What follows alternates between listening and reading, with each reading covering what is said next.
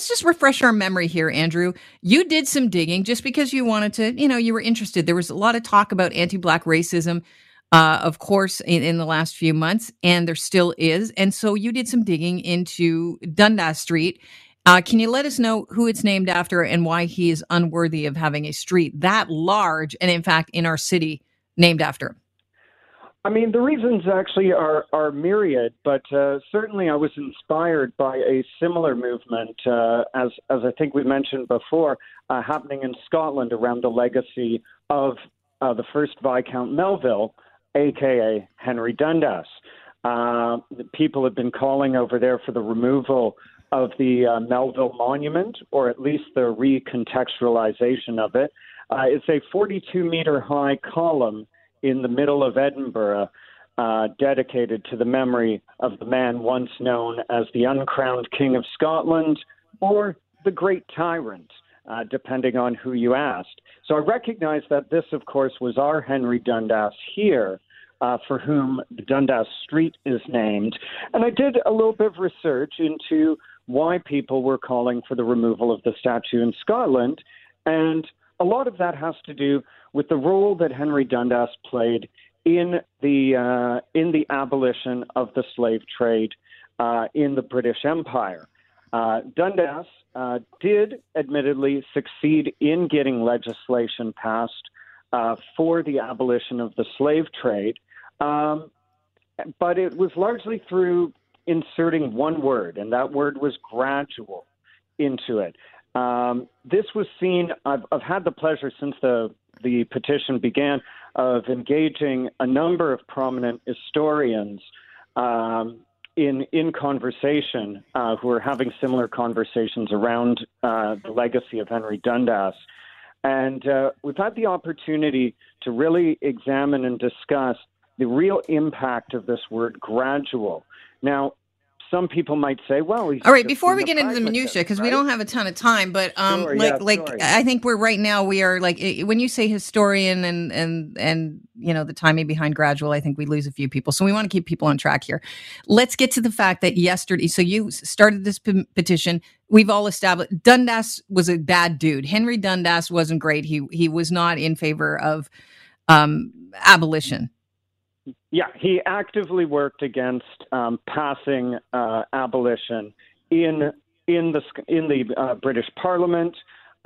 He worked in concert with plantation owners in the West Indies to thwart abolition efforts, and did so sneakily by inserting that word gradual into it, which basically meant, we'll do this whenever it's convenient for us.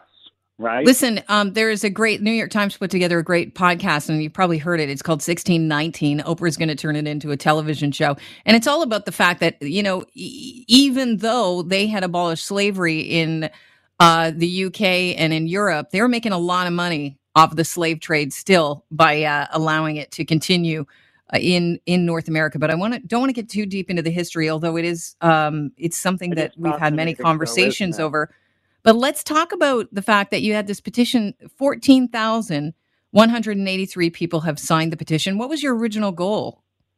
I mean, you know, I thought maybe like 100 people might sign it. Okay. Maybe my friends. But when I began it, it was just to see how far we could get.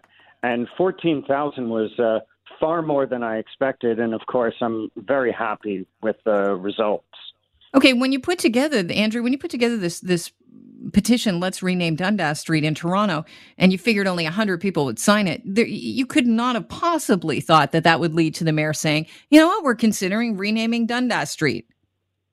No, not in kind of my wildest imagination did I see this particular outcome as possible. And I'm very pleased that the process has begun, and that it's underway. You know, the fight is far from over, but, you know, now we're getting into kind of keeping on counsel and keeping a process on track and how we move forward with that, right? And this is apparently, according to the mayor, it's going to be an inclusive public process, and it will respond to the community at large. There are 4 recommendations that they're considering. with regard to a name change of Dundas Street. I'm just going to run through them here for the sake of the audience. One, keeping the name. Two, retaining the name with additional interpretation and recognitions. Three, keeping the name but renaming civic assets with Dundas in their name. And four, renaming the street and the other civic assets with the name, like and civic assets, library, and things like that. Young Dundas Square, that would probably change as well. Which one do you favor? I'm definitely all for number four. Rename the streets and other civic assets now carrying the Dundas name. I think that's definitely important. Okay. Well, also in the report, the mayor says that they're going to have to calculate the estimated costs that businesses, organizations, homeowners, residents on Dundas Street could face if there is a name change. I mean, if you lived on a street, Andrew, I don't know where you live right now, or had a business on a street and they came and said, "Oh, we're changing the name of your street," you're going to have to kick in a bunch of money because the address is going to change. So you're going to have to change all of your online presence. You'll have to change your mailing address, things like that. Your license is going to have to be changed, all on your out of your pocket. Would you still be in favor of changing the whole street, or would you maybe acquiesce to, let's change the Dundas Library to something else? Yeah, I mean, here's the thing. I think today, like the costs of changing your business information are pretty minimal. I can't imagine a scenario where it would be that costly to do the right thing. I would also propose, incidentally, because this is, something that's been raised throughout the process. What about the cost to people and businesses? I would certainly propose that, perhaps the city could offer a tax rebate program to people affected by the name change, do work out some other process by which this wouldn't be a unmanageable cost to a small business. All right. Well, Andrew, I want to thank you for your time. I know that the city is going to be talking about this. They'll review the report at the end of September and make a decision on it. But thanks for joining us again. Yes, thanks so much for having me on. And again, sorry for going over there. Have a great day. No problem. Not a problem, Andrew. We know you get passionate about a topic and you get into the minutia. I'm just trying to keep it rolling for the listenership.